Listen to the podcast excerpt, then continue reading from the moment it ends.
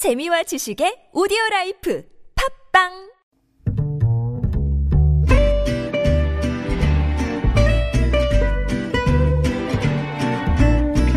Good evening, everyone. Welcome to the evening show. 철도노조가 오전 9시부터 총파업에 들어갔습니다. 다행히 서울 1345선 그리고 분당선 등은 출근 시간대 지하철 운행은 정상적으로 이루어졌는데 오늘 하루 부산 NKTX를 시작으로 경부선에서만 14대가 운행을 멈췄습니다. 코레일 측은 수시로 애플리케이션 그리고 홈페이지를 확인하고 평소보다 역에 좀 일찍 나올 것을 당부하고 있는데요. 노사 양측이 계속 협의 중이라고 하니까 당분간 불편하시더라도 평소보다 좀 부지런히 움직이셔야 할 것 같습니다. 어제 국민과의 대화에 나선 문재인 대통령 여야 반응이 사뭇 다릅니다. 또 황교안 대표는 4시간 전부터 청와대 앞에서 단식 중이고요. 미국 상원에서는 홍콩 인권법이 만장일치로 통과가 됐습니다. 오늘도 다른 뉴스가 많은데요. 김지윤의 이브닝쇼 시작합니다.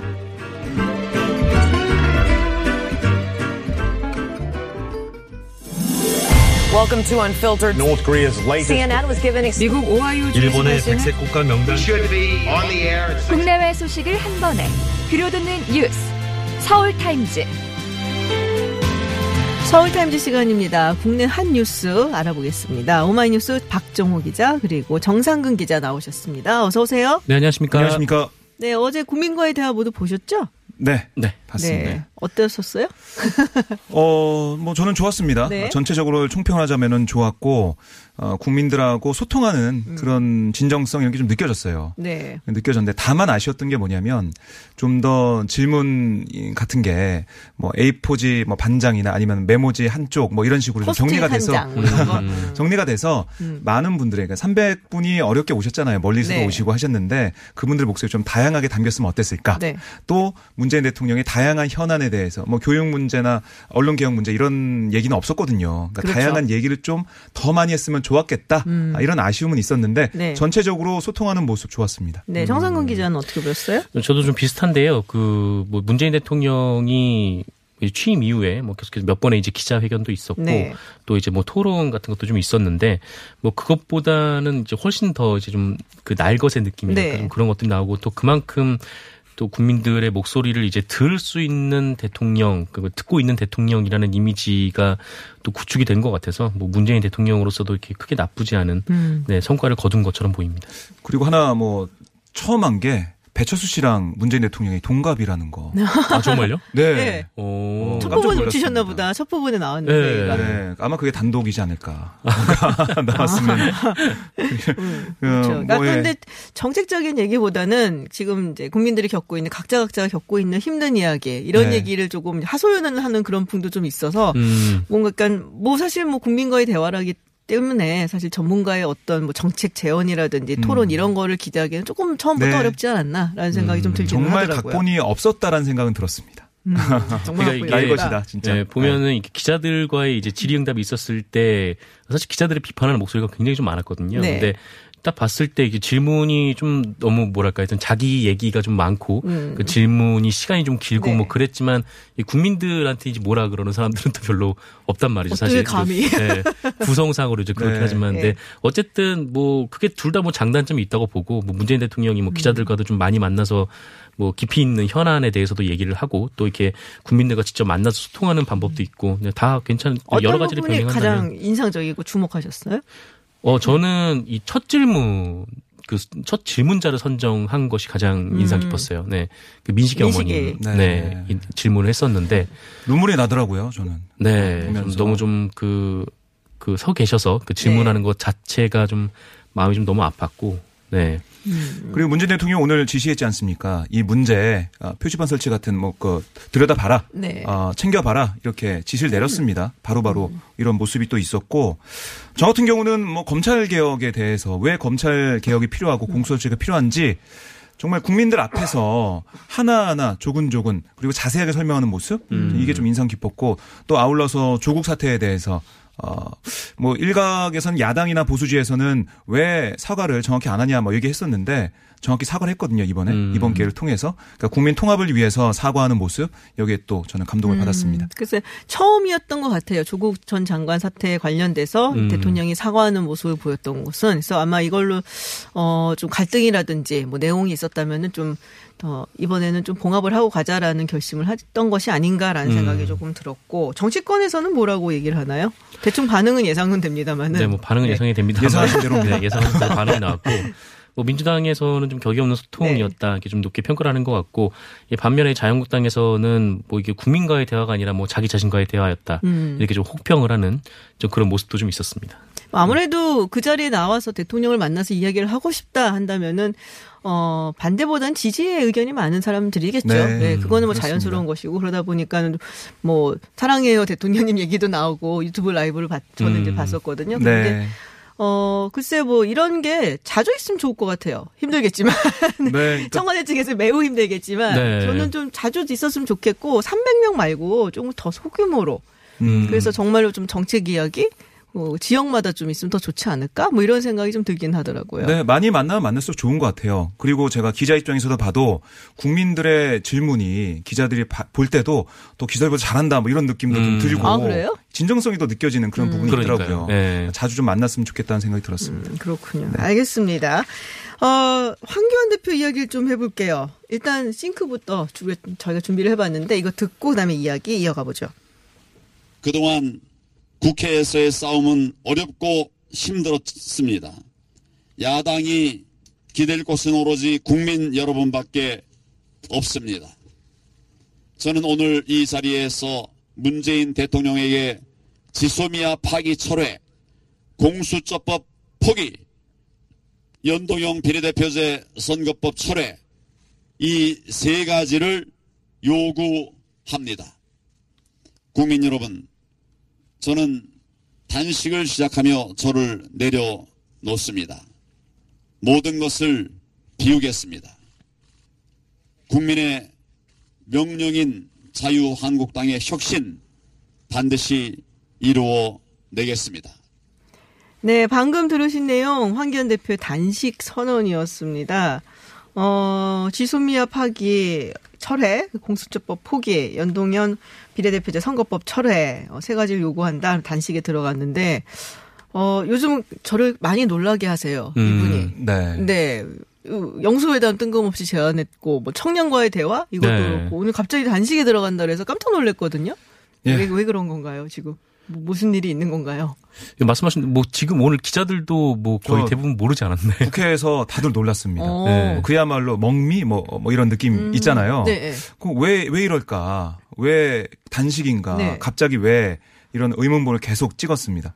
어, 근데 뭐, 그 왜냐, 왜일까라고 생각을 해보면 그 계속 얘기한 게 우리나라의 위기라고 했잖아요. 네. 퍼펙트 스톰이 온다라는 얘기까지 음. 했는데 사실 우리나라의 위기가 아니라 한국당의 위기 때문에 음. 단식에 나선 게 아니냐 이런 생각이 들 정도로 지금 당내에서는 여러 가지 혁신과 아, 통합 얘기도 나오고 있고 그러니까 당이 변해야 된다. 당이 어, 해체하든 뭐라든 어떻게든 바뀌어야 된다 얘기를 하는데 황교안 대표 입장을 볼 때는 뭐 혁신하고 통합 얘기 오늘도 했습니다. 현장에서. 제가 현장에 다녀왔거든요. 현장에서도 했지만은 그런 생각이 좀 없어 보여요. 음. 어떻게든 이 체제를 유지해 가서 내가 대표로서 또 내년 총선에 출마해서 당선됨으로 인해서 나를 중심으로 보수 통합을 하고 음. 어, 총선 승리와 대권까지 바라보겠다. 이게 보이거든요. 기자들이 볼 때도 보입니다. 음. 그러니까 욕심을 좀 버리면서 자기를 내려놔야 되는데 내려놓는 방법이 삭발이나 단식은 아니란 말이죠. 근데 점점 강수만 놓고 있단 말이에요. 그래서 황교안 대표가 정치권에 들어온 게 한 9개월, 10개월 정도 되는데 어, 할 만한 거 이제 다 하셨어요. 뭐 보통 정치인 한 10년 동안 할 일을 다 하셨단 말이에요. 삭발에 네. 단식에 뭐 처음에는 그쵸? 장애투쟁만 했다가 네. 그 다음에는 이제 삭바로 장애투쟁. 그러니까 이번엔 단식구 장애투쟁인데. 근데 아까 이제 뭐 말씀하신 대로 이게 왜 대체 왜 지금 이 시점에서 영수회담 네. 얘기가 나오고 또 갑자기 어제는 청년들을 왜 만난 거고 또 오늘은 그러니까요. 갑자기 왜 단식에 돌입한 것인가 막 이렇게 저렇게 그 갑자기 좀 너무 뜬금없이 얘기가 나오니까 이 기자들로서도 궁금하잖아요 그 음. 네. 배경이 그래서 좀 물어봤는데 이 박명호 사무총장이 뭐 이런 얘기를 했어요 그러니까 이거를 정치공학적으로 해석하지 말아달라 그러니까 이 정치공학적이라고 한 게 아까 박정희 기자님 말씀하신 네네. 것처럼 이 당내에 좀 여러 가지 상황에서 황교안 대표가 좀 안 좋은 상황에 몰려 있으니까 음. 뭐 이거를 타개하는 하는 뭐 그런 의미가 아니라 그냥 이건 진정성을 가지고 뭐 누구라도 해야 되는 마음으로 하기 해야 해야 된다는 생각 때문에 하는 것이다. 그러니까 네. 정치 공학적으로 생각하지 마라라고 했는데 그렇게 얘기하니까 더 그렇게 생각이 드는데요. 코끼리는 생각하지 마 이거잖아요. 그러니까 점점 그렇게 생각이 나잖아요. 오히려 그것 때문에 더 정치적으로 네. 그러니까 뭐 당내 문제로 이렇게 해석이 된 거예요. 그러니까 음. 이 황교안 대표가 좀 굉장히 시기상으로나 아니면 이거를 설득하는 과정이라든가 굉장히 좀 악수를 둔 것 아닌가. 글쎄, 예, 이게 과연 승부수가 될까, 효과가 있을까라는 생각이 자꾸 들거든요, 사실은. 이게 어떻게 보면 단식이나 삭발 같은 거는 옛날 정치인들이 많이 하던 거라 갖고, 네. 요새 같이 이런 디지털 시대에 이게 얼마나, 어, 좋을까. 근데 삭발하고서는 나쁘진 않았어요. 왜냐면은 그 전에 굉장히, 뭐랄까요, 그, 늙은 정치 같은 이미지였는데, 음. 머리 좀 깎고서는 훨씬 낫다, 부드럽다는 이미지, 뭐 이런 얘기는 있었는데, 단식이 과연 성공할까 싶은데, 당내 의원들은 어떻게 얘기하나요? 뭐, 당연히 이제 여당이나 다른 당에서는 비판적이겠지만.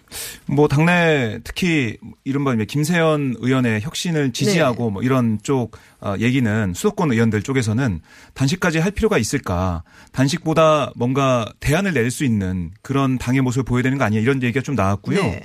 그리고 어, 사실 그 황교안 대표가 지금 이 상황을 타개하기 위해서 위기를 극복하기 위해서 여러 가지 강한 걸 강한 메시지를 음. 보이고 있는데 제가 만약에 한국당에서 전략을 짠다면 어제 뭐 얘기가 나왔던 민식이법 네. 관련된 그런 민생 법안들을 한국당이 더 나서서 음. 이거는 진보 보수가 따로 없는 거잖아요. 이런 것들을 내세워서 민생을 통해서 돌파해야 될 텐데 네. 지금 보면 세 가지가 지소미아 파기 철회, 아, 공수처법 포기, 연동형 비례대표제 선거법 철회 같은 정치적인 것들.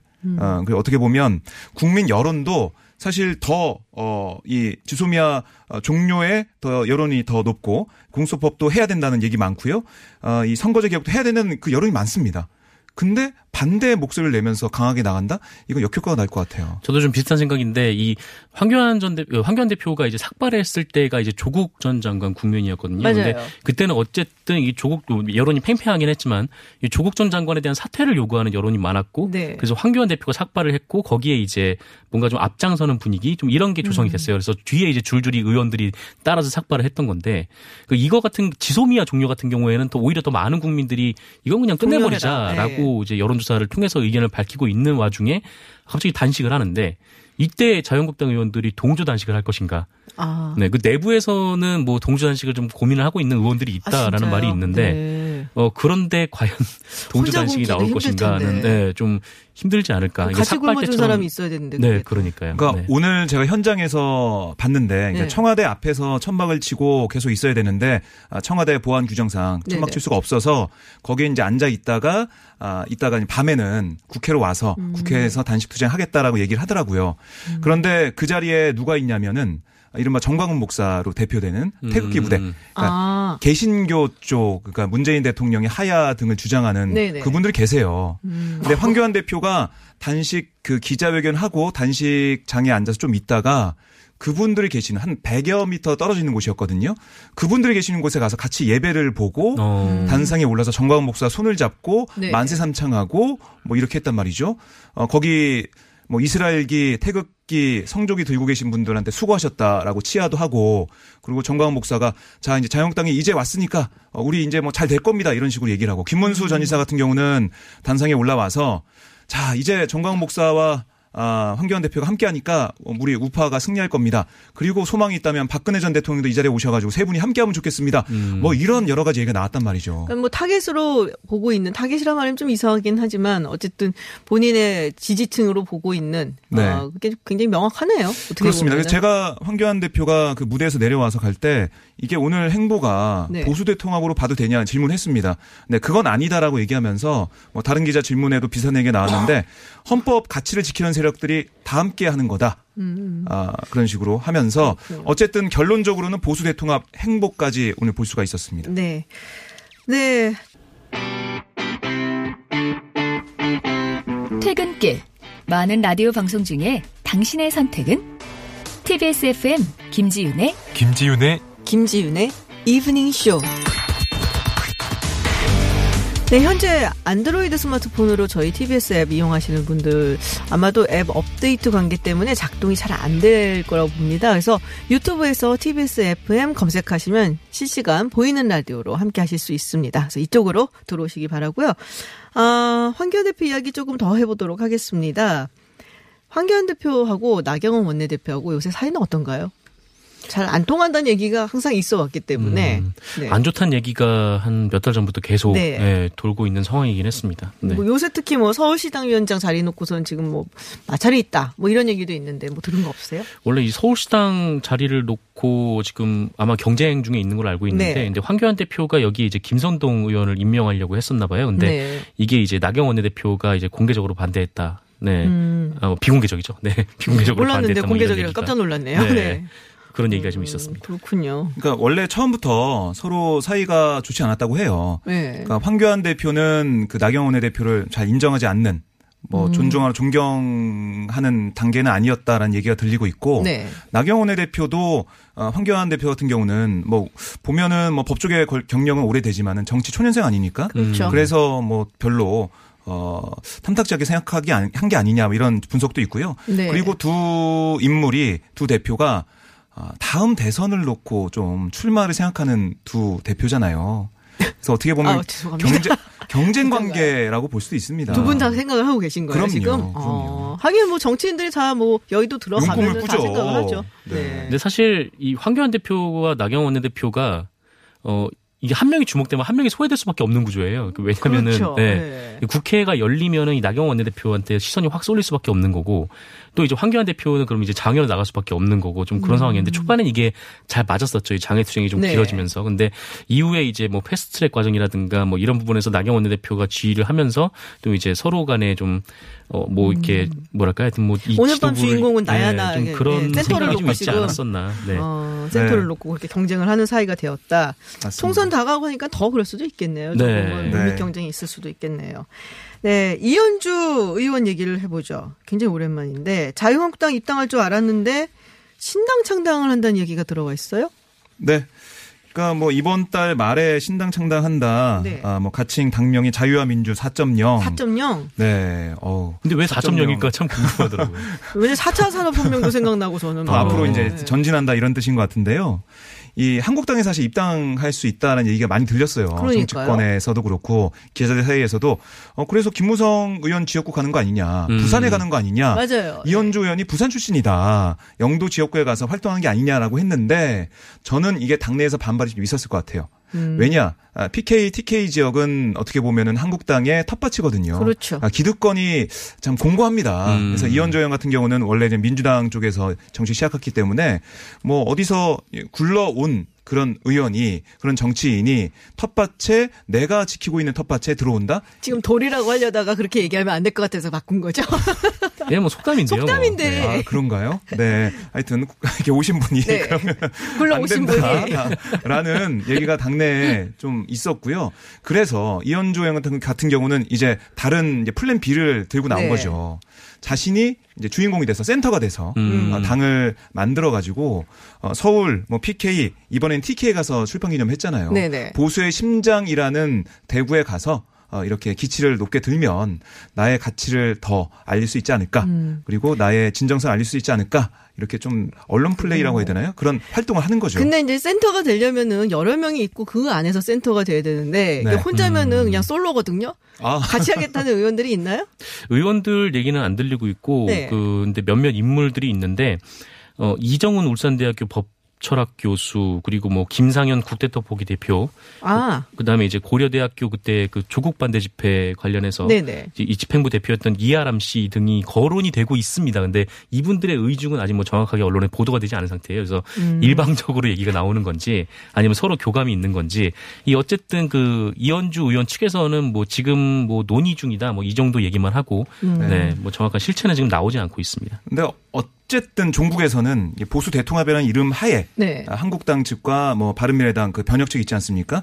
함께 합칠 거예요, 제가 볼 때는. 음. 근데 합치기 전에는 변혁도 그렇고 변혁도 신당 창당을 해서 이 사이즈를 크, 크게 만들어 놓지 그렇죠. 않습니까? 네. 그런 의미에서 이현주 의원도 이런 활동을 하고 있고 결국에는 문재인 정권의 아, 문재인 정권 심판을 위해서 하나로 합쳐야 된다 이런 얘기를 하면서 뭉치지 않을까 어, 황교안 대표가 오늘 정광훈 목사의 손을 잡은 것처럼 아, 음. 그러니까 신당 되지 창당을 않을까. 한다 하지만 결국에는 당대당으로 뭉칠 생각을 하고 창당을 하는 것이다. 음. 그렇습니다. 그- 이제 크게 만들어 놓으면 네. 그 뭔가 기득권이라 할까요? 이런 걸 주장할 수가 있거든요. 그렇죠. 당대당 통합이 안 되더라도 내가 이 정도의 세력이 있으니까 어느 정도 인정을 해줘. 얘기할 크게 수가 있습니다. 만들어줘야죠. 그러니까 뭐 노력을 하시는 거죠. 아. 네. 근데 보통 보시죠. 예, 뭐 신당을 창당해서 뭐 그 정도의 세몰이를 하려면 어느 정도 네. 뭐 의원들도 있어야 되고 어느 지역에서 그렇죠. 좀 영향력도 상당히 있어야 되고 뭐 그런 정도인데 그 이현주 의원이 지금 광명에서는 좀 원래 광명 지역구니까요. 그렇죠. 근데 여기서는 좀 어렵다는 얘기가 있어서 뭐 부산으로 간다는 얘기가 나왔다가 근데 거기도 좀 여의치 않다는 상황이라고 들어가지고 이 이현주 의원이 신당을 창당한다고 해서 이게 뭐 자유한국당, 뭐 변혁, 이현주 의원 신당, 뭐 우리공화당 이것이 1대1 대 1대1이 가능할 것인가 뭐 그 부분에 대해서는 좀 1대1은 아니지만 네. 그래도. 혼자 있는 것보다는 이렇게 당을 만들어서 세력을 유지하는 게 더 유리하다는 거죠. 음. 음, 본인 이제 중심으로 해갖고 조금 네. 어쨌든 센터가 돼서. 네, 센, 센터가 돼 솔로 네. 말고 센터 네, 센, 센터가 돼서 그다음에 다른 정당들하고 뭔가 좀 이렇게 음. 합당 근데 이게 진짜 쉬운 작업은 아니에요. 일단 뭐 창준이 당 창준이도 만들어야 되고 그다음에 네. 지역위원회도 어느 정도 일정 정도 규모가 있어야 이 어. 선관위에서 당 설립 허가가 나오는 거거든요. 그래서 네.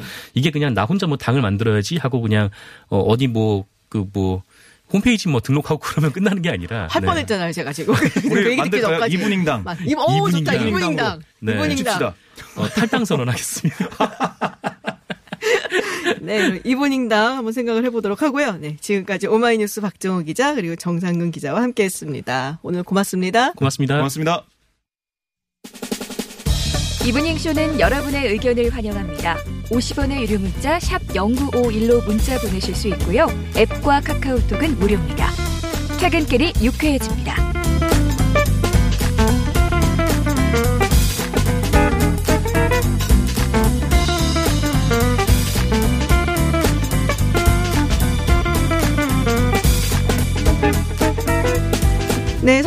서울타임즈의 해외 뉴스 코너입니다. 전주현 캐스터와 함께합니다. 어서 오세요. 네, 안녕하세요. 네, 또 홍콩 소식을 또 조금 전해드려야 될 것 같아요. 지금 나흘째 이공대를 경찰이 봉쇄를 하고 있죠. 그렇습니다. 교내에 좀 남아 있는데 또 빠져나왔다는 얘기도 있어요. 네. 어제 많이들 빠져나왔는데요. 이렇게 사진 보셨을 거예요. 육교에서 이제 밧줄을 묶고 내려온다든지 네, 맞아요. 하수구를 통해서 빠져나오려다가 대부분이 잡히고. 체포가 됐습니다. 네. 이틀 동안 1,100여 명이 체포가 됐고요. 지금 대형 체육관 안에 수십 명이 남아 있는 것으로 알려지고 있어요. 네. 그래서 지금 경찰이 투항하라고 요구하고 있는데 이걸 거부하고 끝까지 버티는 그런 급진적 시위대로 알려졌습니다. 음. 경찰이 지금 진압을 하지 않고요. 봉쇄와 고사 작전을 펴고 있어요. 그러니까 아, 나오겠지. 토끼몰이 작전이라고 얘기를 네네 하고요. 그렇게 얘기를 아유, 하죠. 참. 왜냐하면 이제 무리하게 진압에 들어가면 불상사가 발생할 네. 가능성이 크잖아요. 그리고 이제 인권 문제가 또 대두될 수 있으니까 그걸 우려해서 지금 나오겠지라고 하면서 봉쇄를 하고 있습니다. 네. 새로 강경파 신임 경찰 총수가 취임을 했는데 첫 번째 조치가 200여 명을 폭동죄로 기소를 하는 거였어요. 음. 네네.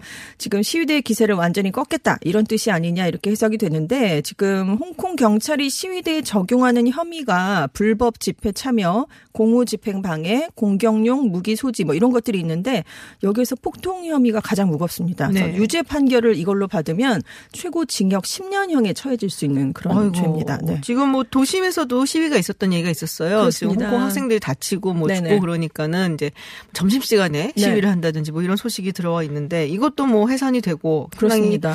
글쎄 홍콩 경찰 측에서는 강경하게 대응을 하고 있는데 아침에 또 일부 시위대는 교통 방해 운동 뭐못 네. 가게 하는 거 이걸 하- 했다는 얘기가 들어와 있어요. 일부 시위대가 이제 SNS를 통해서 도와달라고 요청을 한 거예요. 우리가 빠져나갈 수 있게 네네. 홍콩 전역을 좀 마비시켜 달라 이렇게 얘기를 해서 오주 오전에 곳곳에서 대중교통 방해 운동이 벌어졌습니다. 그래서 음. 지하철 운행, 차량 소통에 일부 차질이 빚어졌는데 지난 주에는 굉장히 심했었잖아요. 이 네. 정도가. 근데 오늘은 아주 심각한 문제가 발생할 정도는 아니었다고 합니다.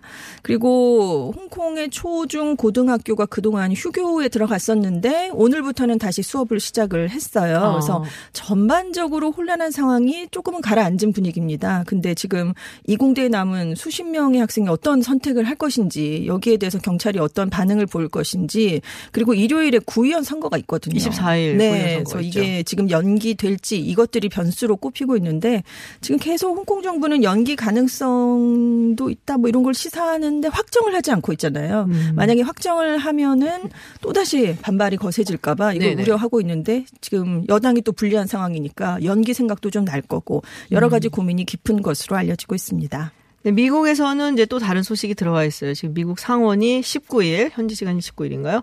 만장일치로 홍콩 인권민주주의 법안을 통과를 시켰습니다. 이게 하원에서는 이미 지난달에 통과가 됐었던 네. 법안이고 상원의 법안이 통과가 됐고요. 네. 이렇게 되면 이제 트럼프 대통령 사인을 남겨놓고 있는 거죠. 그렇습니다. 이 법안이 6월에 발의가 됐는데 미국이 매년 홍콩의 자치 수준을 평가해서 홍콩의 특별 지위 지속 여부를 결정하는 내용, 홍콩의 기본적 자유 억압에 책임 이 있는 사람에게는 미국 비자 발급을 금지하고 자산을 동결하는 내용 이런 것들이 담겼습니다. 네. 말씀하신 것처럼 지난달 15일에 하원에서 만장일치로 통과됐고요. 현재 시각으로 19일에 상원에서도 만장일치로 통과가 됐습니다. 그러니까 여당 의원들도 다 찬성을 했다는 의미잖아요. 그래서 트럼프 행정부에게 좀 강한 압박으로 작용할 수 있지 않을까 이런 얘기가 나오고 있는데 지금 트럼프 대통령이 10일 이내에 이 법안에 서명을 하거나 아니면 거부해야 네. 되는 일정이 남아 있습니다. 근데 이제 거부권을 만약에 행사를 한다 그러면은 상원하고 하원으로 돌아가게 돼갖고 네. 거기서 각각 3분의 2에 해당하는 의원들이 찬성을 하면은 거부권을 행사해도 통과가 되게 돼 있거든요. 그렇습니다. 근데 이제 만장일치로 지금 찬성을 해갖고 통과를 시켰기 때문에 네. 아마도 3분의 2 넘는 거는 뭐 시- 물론이고. 예, 네. 물론 넘지 않을까라는 생각을 하는데 이제 여기서 주목을 받는 거는 트럼프 대통령이 거부권 행사를 할 것이냐 안 할 것이냐 이 네. 부분이죠. 그렇죠. 그래서 지금 로이터 통신은 결정되지 않았다. 아직 트럼프 네. 대통령의 입장은 그런 얘기가 나오고 있는데 왜냐하면 미중 무역 협상 타결도 지금 시급하기 때문에 트럼프 대통령에게는 그래서 거부권을 행사할 가능성도 배제할 수가 없는데 지금 참모들 사이에서 인권 법안이 미중 무역 협상 타결을 힘들게 할 것이다. 이런 비판론 또 홍콩 인권을 탄압하는 중국에 분명한 입장을 취할 때가 왔다. 이런 주장이 앞으로 맞설 것이다. 이런 보도가 나오고 있습니다. 뭐 트럼프 대통령이 딱히 인권에 굉장히 관심이 있는 사람은 사실은 아니에요. 네네. 그동안의 뭐 행적이나 여러 가지 뭐 행동들을 보면은 어 그래서 그냥 자기 마음 같았으면은 별로 뭐 사인하고 싶지 않을 수 있는데 네. 이게 이제 워낙에 압박이 좀 있고 그리고 지난번에 크루드족 을 이제 그렇게 버리고 버려고, 토사구팽하고. 네, 그리고서 네. 나온 것에 대해서 굉장히 많은 비판을 국제적으로도 받고 국내적으로도 받고 네. 공화당 의원들도 심지어 비판을 했었거든요. 근데 이것도 거부를 하기에는 정치적으로 상당히 압박이 좀 있을 텐데 근데 만약에 거부권을 행사해도 3분의 2가 넘겨져 갖고서는 곧바로 뭐 이게 통과가 된다. 네. 어차피 통과가 된다 싶으면 공을 의외로 연기 좀 넘기는 셈. 그런 생각을 네. 해볼 수도 있겠다라는 그런 생각이 좀 들기는 합니다. 아무튼 여러 가지 생각들을 하고 있지 않을까. 예, 귀추가 주목이 됩니다. 이게 네. 만약에 통과가 된다 그러면 중국이 가만히 있지는 않을 텐데요. 일단 뭐 네. 지금 통과됐잖아요. 상원에서도 뭐 중국은 강하게 뭐 예상이 되듯이 반발을 하고 있습니다. 그래서 홍콩의 공공연히 개입하고 중국 내정에 간섭한 것에 대해서 강력하게 규탄하며 반대한다라고 얘기를 내놨고요.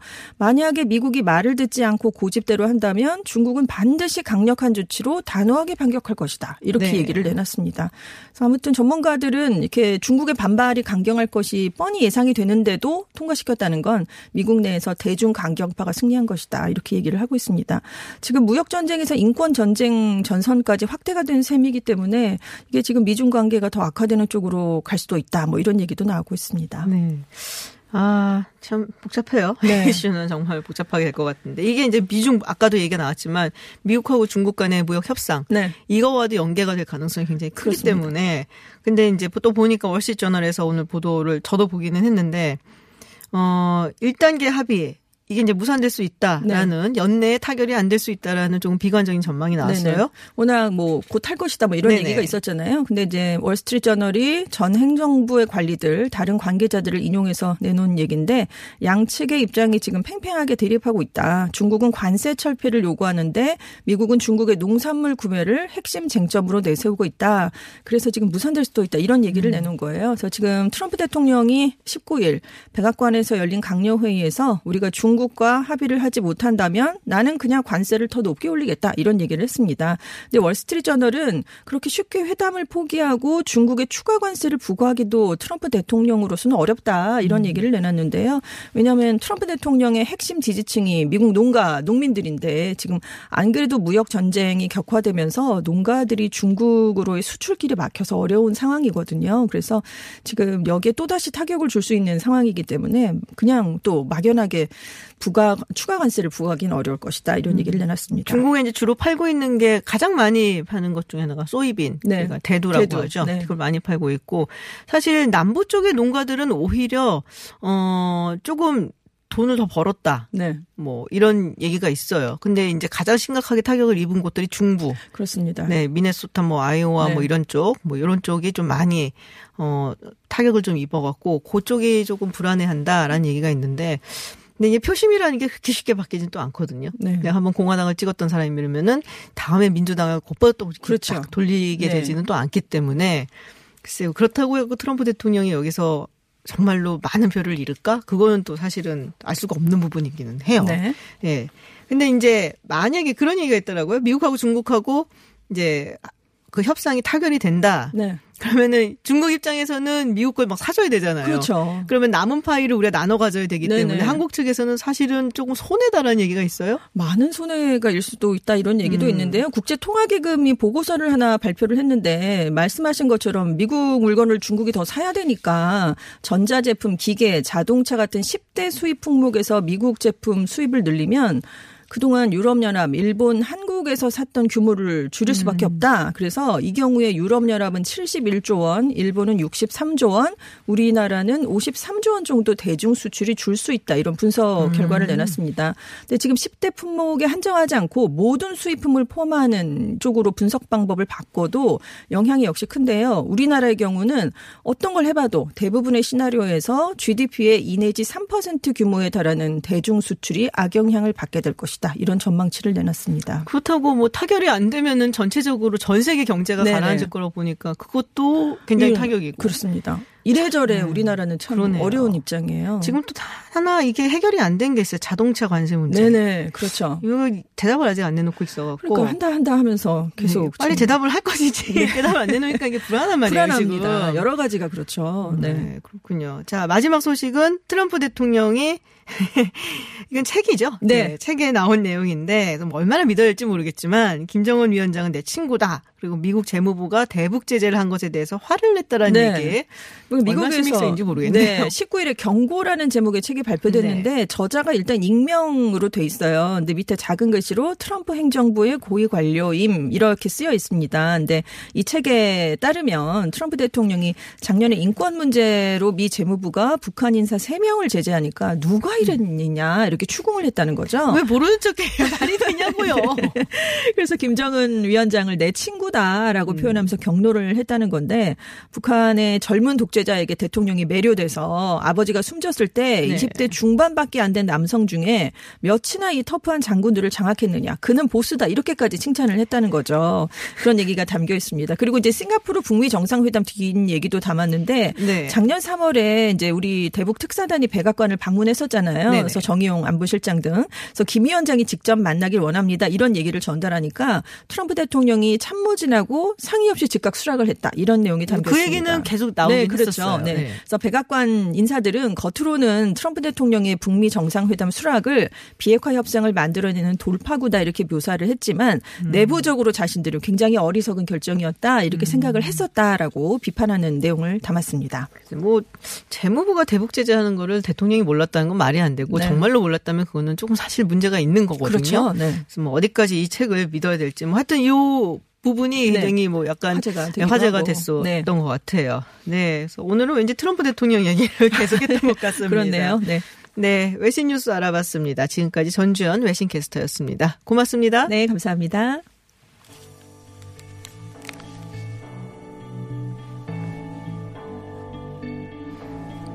네, The Chainsmokers랑 콜드플레이 같이 부른 노래죠. Something Just Like This 들으시면서요. 저는 7시에 김지윤의 픽으로 다시 돌아오겠습니다.